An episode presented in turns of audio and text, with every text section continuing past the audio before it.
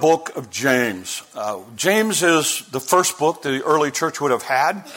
So James is writing to a number of Christians and he's trying to explain to them what this thing called Christianity looks like. At this point, really, it's not called Christianity. Uh, these people, most of them are known as people of the way, people who are following Jesus Christ. And so James is writing to them, explaining to them what a mature faith is going to look like. What does this thing called faith look like? How does it all tie together? So he's been spending a lot of time. He's talked about the idea of it, it has a servant mentality. It has this idea that it's uh, quick to hear, slow to speak, slow to wrath. It has this idea of works and deeds match. It has uh, the ability to control their, uh, uh, their speech. Um, a lot is said about speech. In fact, we're going to look at it again today because, uh, as James has, has already laid out, the idea that your speech and your heart are connected. And if you say, if, if you really want to know what's in your heart, take a look at your speech. It's it's a great indicator. You're going to see that again today. So, um, this morning we're going to dive into just two verses, but they're kind of packed full that, that I think will help us as we head into the week. Um, here's what he says. Um, James chapter 4, here's what he says. Brothers and sisters, so we're talking to Christians. Do not slander one another. Uh, anyone who slanders against a brother or sister or judges them speaks against the law and he judges it. When you judge the law, you're not keeping it, but you're sitting in judgment of it, uh, on it. So what James does is he, he, he starts out by saying, okay, Christians, let's talk to you, those of you who are, who are believers, those of you who are followers of Jesus Christ, and he says, do not slander one another. Now, this is an interesting word, and the whole concept of slander is an interesting Bible uh, theme, actually, when you put it all together. Um, let me give you Webster's different definition of slander. Here's what he says it's a false tale or report maliciously uttered and tending to injure the reputation of another by lessening him in the esteem of his fellow citizen, by exposing him to impeachment and punishment, by impairing his means of living so, in other words, what, what, what, Webster says is it's this idea of saying something about somebody that's going to hurt the way other people see them. Um, it's interesting, this idea of slander in the Old Testament is, it's actually one of the sins that's most often mentioned in the Old Testament. Um, in the Jewish world, it, it, it, it was, is one of the big ones, and here's why it was actually looked at in the Jewish world as going all the way back to the Garden of Eden. Some would actually say that it was one of the first sins. Because Satan, in tempting Adam and Eve, slandered God. And he said, Look, you need to know this. God's trying to keep something from you. The reason you're not to eat of that tree is because God knows this. Now it was, it was all, it was all a deception. It was all a lie, but he, he originally slandered God. That's why, by the way, Satan means slanderer, devil, the deceiver. So there is this idea in the Old Testament that this idea of slander is something that, that God takes very, very seriously. And saying something about somebody else that would hurt how other people see them. And what James does is he starts here by saying, look, Christians, you need to understand that. That has no part in what we believe and practice and do. Um, slandering should not be a part of what you do. Um, it needs to be out of your conversation or the way that you speak about people. And then he goes on and he says, in fact, You've got to be careful about judging your brother that way. Um, and then he's going to go on, and listen what he says in the next verse there is only one lawgiver and judge, the one who's able to save and destroy, speaking of God. But you, who are you to judge your neighbor? James says, look, you need to be really careful with this idea of you playing God with other people. Now, actually, next week we're going to look at the idea of you playing God with yourself. But here he looks at this idea of you need to be careful here about playing God with other people. God's the one who judges, God's the one who deals with it. So, that brings us to this whole idea of is it right to judge? Is it not right to judge? You know as well as I do, probably the most inter- misinterpreted and misquoted verse in the Bible is what? Judge not that you be not judged, all right? So we're going to dive into that passage this morning a little bit, and we're going to make sure we understand what it's saying and what it's not saying. And then we're going to go back to James, and we're going to apply this to us as we go throughout the week. So it's in Matthew chapter 7. It's part of the Beatitudes. Jesus is the one who's speaking. Okay, so listen to what he said. Do not judge, or you too will be judged. Well, it seems like he's saying, don't judge. For in the same way you judge others, you will be judged. And with the measure you use, it'll be measured unto you. So Jesus is not saying necessarily don't judge. He's just saying be careful when you judge because whatever standard you use is a standard that needs to apply to you. Notice what he says. Why do you look at a speck of sawdust in your brother's eye and you pay no attention to the plank or the beam? Think of it as a four by four post that's sticking out of your eye. How can you say to your brother, let me take the speck out of your eye when all the time there's a plank, there's a four by four sticking out of your head? You hypocrite. First, take the plank out of your own eye. Then you will see clearly to remove the speck from your brother's eye. So he says, look, what Jesus is saying is this look, before you go dealing with somebody else, make sure you deal with your own stuff first. Here's the problem we're in a world where we're, we're taught in a culture that says, don't judge and don't discriminate. But here's the thing there's not a one, there's not a person in here that wants to live in that kind of world. You, the whole world functions on the idea of judgment and discrimination. And rightfully so. So for instance, let's, uh, you're going to go to work tomorrow. So let's say you head into work tomorrow and uh, you get there on time and nobody else is there. Nobody. And everybody just starts walking in whenever they want to walk in. And you go to the boss and you go, what's happened? I, I was here on time. And they say, oh, I don't, I don't want to judge people. I don't know why they're late. Well, I thought everybody's supposed to, well, we don't want to discriminate. Do you really want to be in that kind of world? Or you go to a store that says it's supposed to open at 10 o'clock and they just said, you know what? Um, we, we're just going to kind of let people come in when they want to come in, and we're not going to have this structured rules, all of these standards, all of these guidelines that we force everybody into this box. You want to live in that kind of world? You want to live in a world where there's no judgment, there's no rules, there's no guidelines, there's no yes, no, black, white. Um, this is the way it is. This is when we open. This is when we close. Look, judgment and discrimination are part of life. Do you realize this morning, every one of you sitting in here has already discriminated today already? You got up this morning and you walked into your closet or you walked into your, your dresser, whatever it is, and you discriminated against all of the other clothes in your closet by choosing what you chose. You looked at all those other clothes and said, You're not good enough today, but you are the chosen one. It's part of life. It's part of life. You, you and I do that all day long. And we've got this fantasy world out there that says, oh, we don't want to discriminate. We want to treat everybody equally. You can't do that. That's not reality.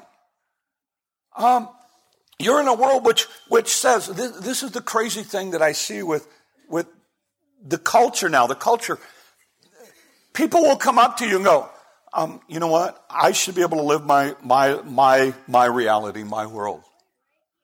You can't tell me how I should live my life. Okay, do you, they take it a little bit further. You can't judge me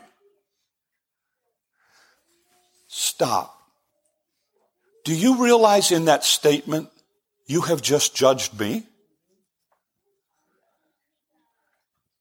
You have said, you can't do what I'm doing to you. How much sense does that make to you? It, it, there's not a reality when it comes to this world. And what Jesus is not saying, look, don't judge. And he's saying just the opposite. He's saying, judge, but be careful. You do it with grace and you do it with mercy and you do it with love and you do it after looking at your own life first. You apply it to you first. Then you go and you go and you try to help your brother. In fact, in Matthew 18, he's going to give this whole rigmarole set of guidelines to say, when your brother is in trouble, here's how you handle it. Because we have an obligation to help each other, even if that means saying things that we may not like to say to one another. So James lays out this principle. He says, you need to understand, as a Christian though, you don't slander. You don't take things that could hurt somebody else's reputation, livelihood, character, all of that kind of stuff. He says that's something that has no part in what we do as believers, particularly when it comes to family, particularly when it comes to fellow brothers and sisters in Christ. So James kind of lays all of this out because, you know, again, we have to understand judgment is going to be a part of life. Um, saying yes and no, deciding right and wrong, that is, that is part of living life. And the idea that we can live life without doing that is dangerous. In fact, you give me a world without judgment and a world without discrimination, and I'll give you a world of confusion and chaos. Why? Because that's exactly what Satan wants. And if you look at our world right now, that's exactly where we are. Um, because we're trying to pursue something that is, that, is, that, that is not reality. So as a Christian, we have this obligation. We have this obligation to help one another, to make judgments. Because again, I'm commanded as a Christian to go into the world and share the gospel. So I'm commanded to take an exclusive message there's only one way. Jesus Christ is the way, the truth, and life. There's no other way to God. To a world that is inclusive, that says there are many ways to God. If I go with this idea that I'm not to judge, well, who am I to go in and tell that person that there's only one way? I go and tell that person there's only one way because God says that's what I'm supposed to do. I do it with love and I do it with grace and I do it with mercy, but I have to do it. And we're, we're in this world which go, oh, no, no. And what amazes me is this we are so worried about offending people. Okay, I'm, this is dangerous territory for me. If I were to ask you whether you like Iowa or Nebraska, you would not care one iota about offending me. But all of a sudden we get to this issue of Christianity and say, oh, I don't want to offend anybody. Well, no, wait a minute. Don't be offensive in your approach. That's different. But if my message offends you, I'm not going to apologize for it. I want to do it with love, and I want to do it with grace, and I want to do it with mercy, and I want to do it with compassion. But I'm not going to apologize for the message. Can you imagine if I walked up here every Sunday and said, okay, my goal in what I say is not to offend anyone? You go, you wouldn't be able to talk. We'd just come in and leave. I'd say, exactly. That's exactly right. Why? You say, why can you say what I say? Because I'm standing behind it saying, this is what God says, like it or not. James said, look, slander, no part of your life if you're a believer. If you're going to be a genuine follower of Jesus Christ, if you're genuinely going to grow in your faith, then slander has to be gone. That's what he says. So let's talk about two kind of applications with this and how we play it out in our life this week. Here's the first one. The first one is this How do you see and talk about other people? As you look at people out there, you need to understand that we have to be very careful about what we say about people. Particularly, I think, especially Christian family. Okay? And Christians, sometimes we are horrible at attacking each other. And we're, one of the few groups that shoot our wounded. And I, I think you have to be very, very careful about how you speak about another brother or sister in Christ in particular. But you have to be very careful about what you say about other people as well. And we are in a culture which actually, and we just come off of this election thing, and you have watched this play out in this election thing. Um, you know me, I don't, I don't, I don't talk about politics very, very often from this pulpit. Very few times. But now that we've had the election, I can say something. So I'm going to say something. Um, you have watched an election. Claire comes home. She comes home with Jean, and then Aaron picks her up on her way uh, on her way home. So we get about 45 minutes to an hour with Claire. When Claire comes in, usually it's about five o'clock or so, and I always have the news on because I want to know what the weather's going to be. And so, um, and, and Claire's one of those people that just loves gathering as much information as she can. So she's watching stuff. And normally I pause it during commercials, but I didn't do it.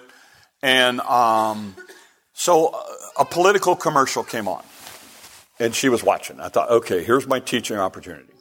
So I paused TV and I said, okay, Claire, I said, what did you just see? And she said, well, he was talking about this person and, and, and they were against this and they were against that. And against that. I said, let me ask something, Claire. I said, did you hear him say anything about where he stands? She said, no. All you heard him do was attack the other person. All you heard was 30 seconds of slander. Whether it's true or not didn't make any difference. The issue was this I'm not going to stand up and tell you what I represent, I'm going to tell you what's wrong with the other guy. And we're in a culture in which that's how we have learned to work through stuff. And in a political election, that's how we, we've learned that if we just tear down the other person, then we don't ever have to look at what you actually believe. Um, we are, there was a guy who was running for the county auditor, or, um, uh, Jim Loomis, this past year. Okay, so, so let me just give you the whole scoop, okay? We are friends with their family. My wife has taught their kids, and um, we have known that family to know what they're like and, and everything else. So, and, and Claire, one of Claire's classmates is Jim Loomis's son. And so they're classmates and she's been over their house and they've, so, so we know the family fairly well. And, um, last night we were at a fundraiser and we ran into them. And, uh, I congratulated him on the, on the win thing. Of course, Claire, you got to understand, Claire came home and said, Grandpa, um, who are you going to vote for Jim, or, Jim Loomis? I said, what? It's like, you have to vote for Jim. He's a really good guy. I go to school with his kids. So she starts giving this political spiel. then she goes into Nana. Nana, are you going to vote for him? So our whole family kind of got roped into this. And honestly, she's got a political future ahead of her if she ever decides to go that way. So anyway, so we're going through this whole thing. So anyway, I said, yes, Claire, I'm going to vote for him. I know him. I know what he stands for and, and stuff like that. And, I, and last night I had the opportunity to talk to him for a minute. And I told him, I said, Jim, I said, I, I just want you to know I so appreciate as a Christian the way you ran your campaign. I said, I watched you on interviews. And I saw you when they interviewed you after you won. And I said, at no time did you play the game of attacking the other guy. I said, you just simply said, this is where I stand. This is what I'm going to do. And even when they baited you, I saw interviews where they tried to bait him. Even when they tried to bait him, he didn't take the bait. He just said, you know what? That's a question you'd have to defer to him on. I'm going to tell you this is what I'm going to do. And this is the way I see it. And we got into this little bit of discussion last night about the idea of, you know, politics doesn't have to be the way most people are playing it right now. And he said, he said, I have a lot of respect. And the irony is, the guy that he was running against is his boss. And he said, you know what? He said, I have to say this. He said, he was so good about giving me the time that I needed. He said, when we were at work, it was about work. He said, and when we got out there, he said it wasn't personal. It was about this is the way I'm going to do it and this is the way I'm going to do it. The reason I'm saying it is this. He's an exact, he's an, he's an example of exactly what James is talking about here. As a Christian, slander doesn't have to be a part of the way I function.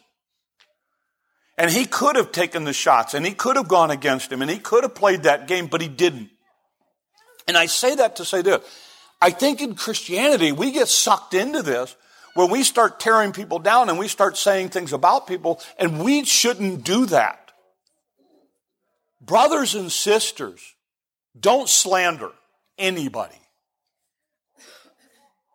Because if you're a follower of Jesus Christ, if you have a genuine solid faith, that is not something we do. I think the second idea it's, it's that idea of how you view other people. But I say the second idea is just some really practical thing. Um, when we talk about this, uh, let, let, me talk to some of you who are younger, um, high school, college, that kind of young, young, married, whatever else. Here, here's what I've learned in life. Is the life principle that I, I apply. If somebody is a person who likes tearing other people down and slandering them, I just don't want to get too close to them. I can assure you they will not be one of my close friends. Because here's what I've learned. If they'll talk about somebody else, it's just a matter of time before they'll talk about you. So steer clear of them you're dating somebody and you're finding them always tearing down their ex or whatever else, run. Run.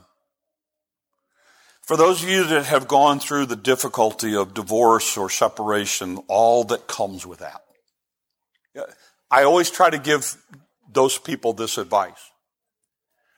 Do not speak poorly of your ex. It will never end well.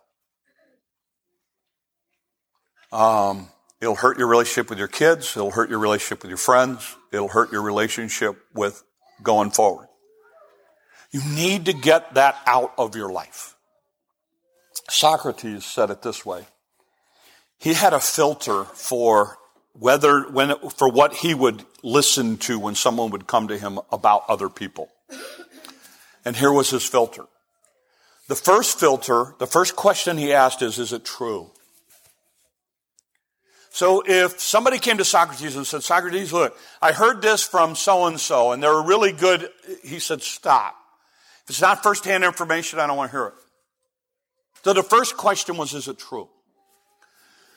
The second question was the question of goodness. And the, the issue that he was, is this good and kind? If it wasn't good and kind, I don't want to hear it. The third question was a question of utility. And then it goes, it goes something like this. Is this necessary information for me? Is there a reason I need to know this? And if there's not, then I don't want to hear it. And I think as we go forward, you know, that's a pretty good, those are biblical guidelines as well. Is it true? Is it good? Is it necessary? Um, and you know me, I, I, I like to get really, really, really practical. So I'm gonna, I'm gonna give you an illustration this morning. I'm going way out there. I needed to find something really bizarre that, that I could use, and I needed to find a, a victim. So I've chosen Lael because I have the longest relation, you know, I have a long relationship with Lael. We've been through a lot together. We're good friends. Um, I know he can handle this. So I'm going to use Lael as my example and my illustration. So let's say that, and again, this is all made up. None of this is true. Okay? None of this is true. Okay? So let's say that Lael and I are spending time together and Lael says, Come here, there's something I want to show you. And we go down into his basement and he has a room. Unlocks the door. We go into the door and it is packed full of wall to wall Barbie dolls. And Lael says, now there's not a lot of people that know this, but this is something that I have collected ever since I was a kid. I've been fascinated with them and I collect them. My wife knows about it. Brian and Dana don't know about this room.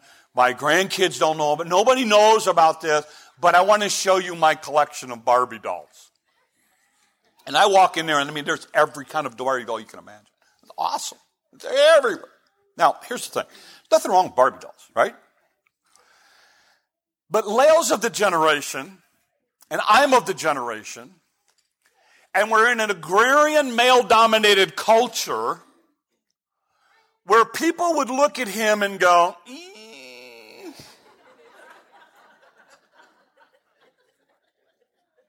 There's nothing wrong with it, right? Nothing wrong with it. But I have this information. I know this about Lael. Nobody else does. I know this about Lael. Okay? And you and I are sitting at a table and we're having a discussion, and I decide, do I bring this up about Lael? So let's put it to the test. Is it true? Yes. It's a massive collection. Is it good or kind? Well, these people are probably not going to see it as a good thing. They're going to look at him differently from this point on. And then, is it helpful? Is there any benefit from you having that information? No. So the question would be when I put it at test, is this something I should share with you? No.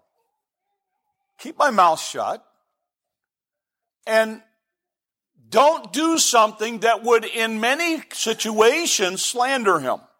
Okay? Let's go to a second scenario.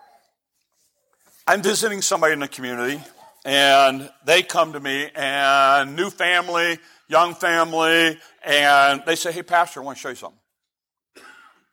And they said, We collect Barbies. And I want to show you our collection. And I go in, and they got Barbies everywhere. I mean, every, everywhere. They, they got every kind of Barbie you can imagine. Let's put it to my test now.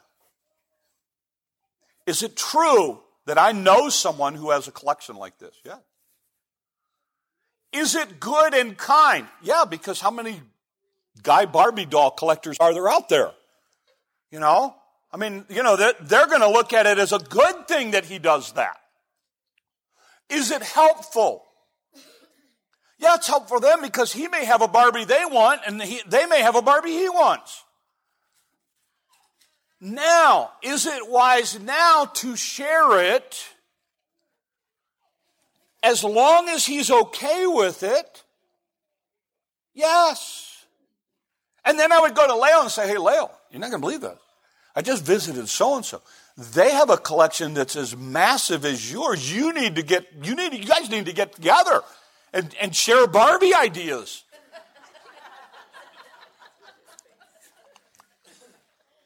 You see the difference? You see the difference? Now it's a slander, it's actually something that's going to help him and it's going to help them and it's a win win. Let's give you a third scenario. Juanita comes to me. And she says, Pastor, I need your help. Ever since Lael retired, he has become obsessed. Every free moment he has, he is downstairs cataloging his collection. He is online all the time looking for another deal. He has emptied out almost all of our retirement savings, and we have the UPS guy pulls up every day with boxes and boxes of Barbies. I have tried to talk to him. He won't listen to me. Will you talk to him? And I say, Sure, I will talk to him. Then, here as a Christian is what I do I spend time with God and I say, Lord, I need you to help me be honest with my own life. And is there something in my life that I've become obsessed with?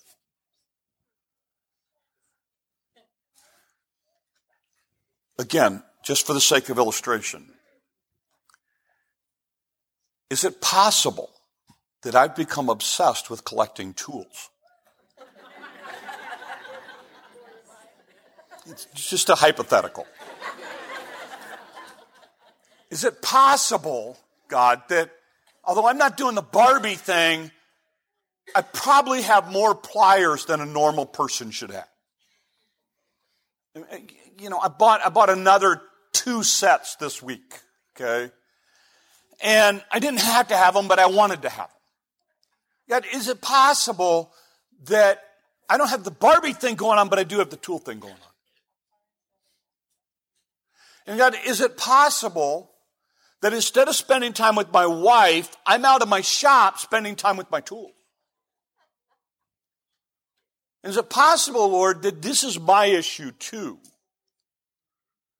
And I start dealing with my life that way. Then I go to Lael and I say, hey, let's sit down and talk. Let's go coffee. We're sitting down and say, you know, the last couple of weeks I've really been struggling with this tool thing with me. And I've realized it's just kind of taken over my life. And I'm just buying too many tools and I'm spending way too much time in my shop. And I love you like a brother. We've been through a lot together. But when Nita's talked to me, and she thinks this Barbie thing's getting out of hand.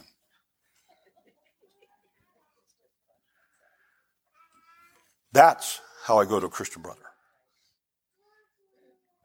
That's how I judge, if you want to call it, after I've looked at my life. I don't do the Christian I don't, I don't do the Christian version of attacking somebody. And here's how that goes. We got a group together of friends, and I say, listen, would you pray for me? Because I have to go confront Lael about his Barbie obsession. Wait a minute, I'm asking you to pray for me. That's a good thing, right? No, no, no. I have slandered him with a prayer request. That has no place in the Christian world. I have shared stuff about him and his situation you had no business needing and you didn't need to know. I can come to you and say, look, pray for me. I got to talk to a brother who I really, really love and it's going to be a really difficult situation. Just pray for me that I'd, I'd do it with wisdom. That's okay, but not slandering him in a prayer request. And this is so important that we understand this because James is saying, look, you need to understand, as a Christian brother and sister, you and I do have an obligation to share the gospel with people. We do have an, ob- excuse me, an obligation to confront our brothers and sisters in Christ who are doing wrong, who need to do right. We do have to make judgments. We do have, but we do not do it until we've examined our own life and dealt with our own stuff. And we do not do it in any way that would slander believer or unbeliever. That's what James is saying. And I think if you will take a good hard look at what you say about other people this week, like me, you will start to realize you do this more than you think you do. You know, the hard thing about preaching is you got to realize you're hearing this for the first time. I've been, I've been battling this thing all week. You know, going, ah. because why? It's so easy to do. And when you're in a culture that just feeds it, and we're coming off a political election deal where we just feed it. And we've, we've been bombarded all week long for weeks and weeks and weeks about people just tearing down the other person, tearing down the other person, tearing down the other person. And when we have the opportunity to, to encourage somebody with our speech, and we have the opportunity to help someone, that's what we need to be doing. And that's why James says what he says in this passage. So I end this morning with this. We live in a world that believes you can have a world without judgment and discrimination. A world without discernment and order is a culture of chaos and confusion. Mature faith sees and responds to everyone through grace, mercy, and love. It doesn't tear people down. It doesn't slander a person's character. Mature faith speaks the truth because it's necessary to help people live the life that a good God has planned for them. Speak well this week. Let's pray. Lord, help us. Ah, it's so easy to do, particularly in our world, which just seems to live with the idea of attacking and tearing down and hurting. So, Lord, this week use us to build up, to encourage, to um, share your love with others. Lord, use our words this week to help rather than hurt. These things we ask in your name. Amen. Let's stay.